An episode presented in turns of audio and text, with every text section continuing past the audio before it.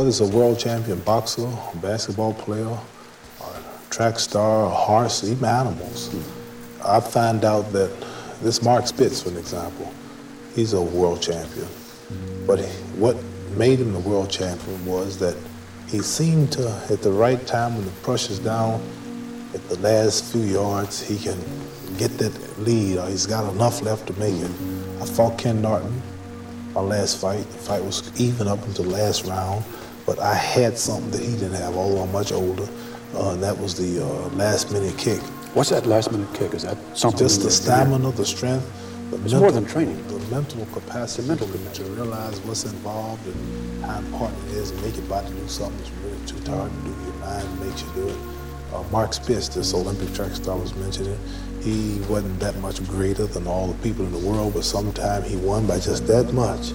And uh, so, a champion is just one who can come out at the last minute and close the show, as I say, the star closes the show.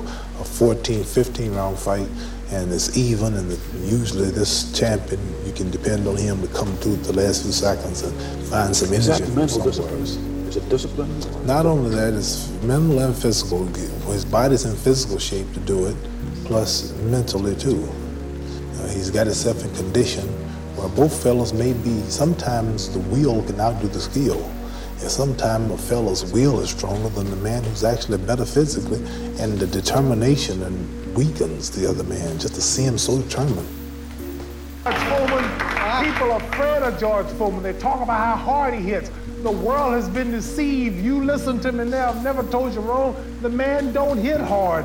He knocked Joe Frazier down six times. He got up six times.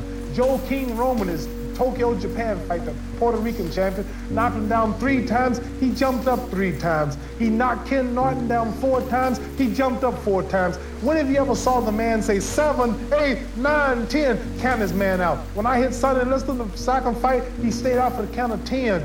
Zora Folley stayed out for the count of ten. Cleveland Williams stayed out for the count of ten.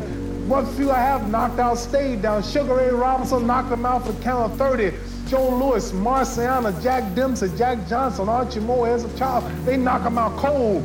So this man has never knocked nobody out cold. He's a bully. He's slow. He has no skill, no footwork. He's awkward. And I had been given him a name.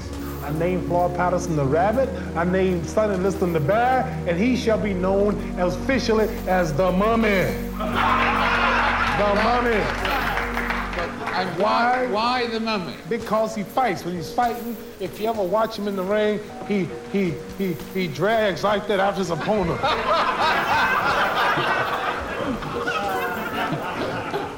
and and how's the mummy gonna catch me?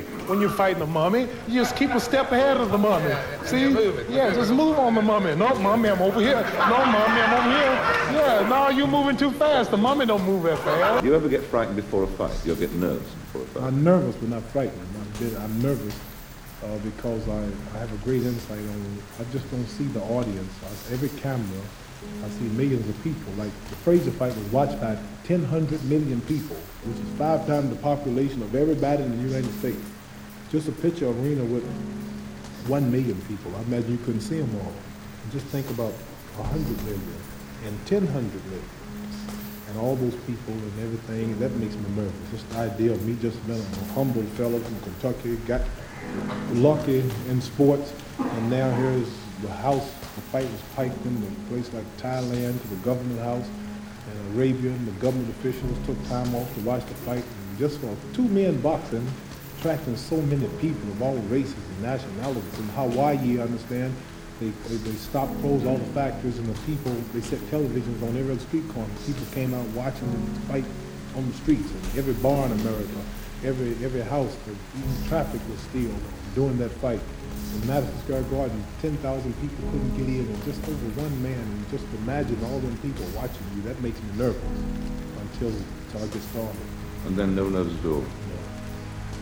My, my thinking is so superior, and my knowledge is so positive, and my logic is so wise until it clashes with the mentality, which is down here, and I'm up there. So by me being so high, I can see more and see farther than you. And you looking up at me saying, Ali, don't do it. Ali, please stop it hurts. and you're on a job making 60, 70 pounds a week, or whoever this guy is. Never, never been out of the country, not known in his own neighborhood. Ali, don't do it. But I'm at such a high level until I don't think like you. I'm not like you. I know I say you, I mean the other person. But you, I'm- but you, I'm not but, but you know why they say that. I mean, it's for the best Because they're- possible reasons, though. Their fear and their worry looks looks dangerous to them. That's but right. It's not really that dangerous to me. No problem. This will be the biggest upset since Sonny Liston, and I think it is befitting that I go out of boxing just like I came in, defeating a big bad monster that nobody could destroy. A hard punch. I'm the underdog. If he hits me, I'm in trouble, like the Sonny Liston fight.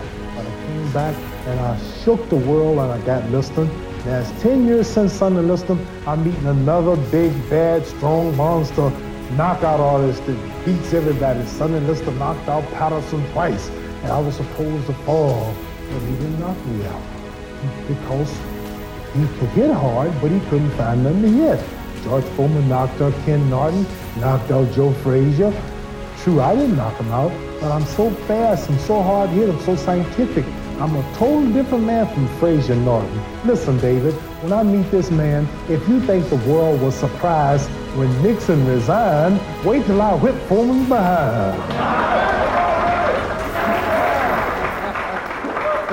I'm telling you, David, I'm down to 215 pounds. Right now, I said it we're 215. I'm fighting weight already. I usually train six weeks for fight. I've trained four months for fight. I'm chopping trees. I've done something special. I've wrestled with an alligator. I've tussled I with believe a, you totally. I have- believe you completely. I completely. have tussled with a whale. I done handcuffed lightning, throw thunder in jail. Now you know I'm bad. Only last week I murdered a rock, injured a stone, hospitalized a brick. I'm so mean I make medicine sick. Porn. You got one minute? One minute, easy. Porn goes like this. People say, what's gonna happen? You meet Joe Frazier again. Here's how the fight's gonna sound on the radio for those who can't afford to buy the expensive theater seats. And the fight goes like this. Ding, Ali comes out to meet Frazier, but Frazier starts to retreat. If Frazier goes back an inch farther, he'll wind up in the ringside seat. Ali swings to the left, Ali swings to the right. Look at the kid carry the fight. Frazier keeps backing, but there's not enough room. It's a matter of time. There Ali lowers the boom. Now Ali lands to the right.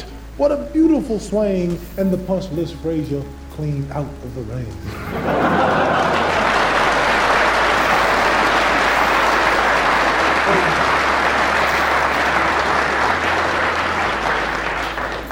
Frazier's still rising, but the referee wears a frown, for he can't start counting till Frazier comes down.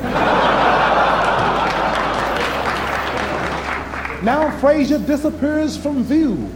The crowd is getting frantic, but our radar station self picked him up. He's somewhere over the Atlantic. Who would have thought when they came to the fight that they would have witnessed the launching of a colored satellite?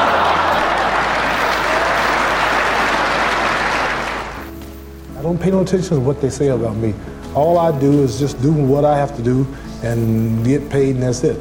But I don't really pay no attention to the rules of boxing. I don't pay no attention. I defy all the rules. I defy. I've added pages to the book of boxing. I have this game as such a thing now until boxing promoters can no longer afford my shows. I have governments like Iran ready to put up 10 million for me to fight Joe Frazier. I have governments like Cairo, Egypt, wanting to put up 6 million with people like Ron Lau. I have countries all like, uh, all back throughout Zaire talking to Mobutu. He wants him back again. They'll put up 5 more million for return with Foreman. When we talk about 10 million and 6 million and 4 million, this is unbelievable. And they don't expect to get the money back. They're promoting their countries and their ideals. So I've excelled so in this sport of boxing until Madison Square Garden is too small. Yankee Stadium is too small. The Houston Astrodome, the biggest promoters in the wealthiest Americans and Englishmen you can get for promotions cannot just promote me no more. You understand? So I've not only added pages to boxing, but added new sections to the boxing book. Everybody stop talking now. Attention. I told you, all of my critics, I told you all that I was the greatest of all time when I beat Sonny Liston. I told you today I'm still the greatest of all time. Never again defeat me. Never again say that I'm going to be defeated. Never again make me the underdog until I'm about 50 years old. Then you might get me. But I didn't dance. I didn't dance for a reason. I wanted to make him lose all his power. I kept telling him he had no punch. He couldn't hit. He's swinging like a sissy. He's missing. Let me see your box. I hadn't started dancing yet. You can't say my legs are gone. You can't say I was tired because what happened? I didn't dance from the second round on. I stayed on the ropes. When I stay on the ropes, you think I'm doing bad. But I want all boxers to put this in the page of boxing. Staying on the ropes is a beautiful thing with a heavyweight when you make him shoot his best shots and you know he's not hitting you. I would have gave George Foreman two rounds of steady punching because after that he was mine. I want to say something right here. You all might, this might make you all think. Life is not really long. Let's say the average person 30 years old. If you're 30 years old, you are not but about seven years old. How can I prove it? Add up all the seven, eight, nine hours you slept for 30 years. Out of 30 years, out of all the nights, last night when you went to bed and woke up this morning, you don't remember a thing. You've been unconscious for about eight years. If you're 30 years old, you slept about eight years. Okay. How much traveling have you done in 30 years? From the television station to home, to another country, to another city, to school, to church. You've probably traveled two years of your life and spent just getting back and forth to where you're going. So there's eight years of sleeping, two years of traveling. There's 30 years out of your life before you accomplish anything. How long do you sit in school? In America, we stay in school from the 12th grade to, from the first grade to 12th grade. Same here? Yeah, virtually. Six hours a day? Yeah. Six hours a day for 12 years, break it down, you sat in the classroom for three years without leaving. Okay, two years of traveling, eight years of sleeping, three years of school. How many movies have you went to? How many wrestling matches? How much entertainment? How many movie theaters, live plays, baseball games? Probably two years of entertainment. So by the time a man, you older people know him, bear witness what I'm saying, by the time you have children, by the time you have uh, made a way for your children, by the time you pay for your home, you're pushing 60 years old. So life is real short. You know, I'm sure Henry will tell you, any fighter that knows what's happening, you really can't plan a fight when you're meeting a man you've never met before, right?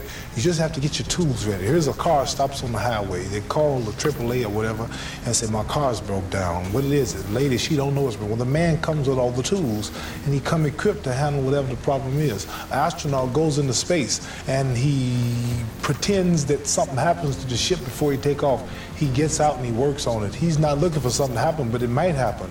So I didn't. I just had everything ready. Now, after the first round, being here with a top professional, a man so great, had so many knockouts, never been defeated, never been even scratched, I didn't know really how good he was. So I had to come in actually a little nervous and with everything ready.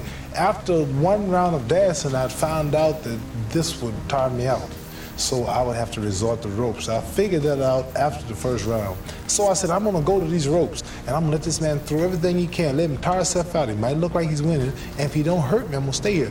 But if he should be as great as they say he is, if he hits as hard as they say he hit, when he hits you and breaks your arm, he knocked out Joe Frazier, I couldn't do it, knocked out Ken Norton. He was a big bad giant before the fight, you remember. Now you remember that, don't you? Yeah, I do. How bad he was? they don't say that now, but you remember he was a real bad cat the other day, right? Don't forget that. Now, after I found out he didn't have it, I stayed there. But if he had had what I thought he had had or what they said he had, I'd have kept running, hoping I wouldn't.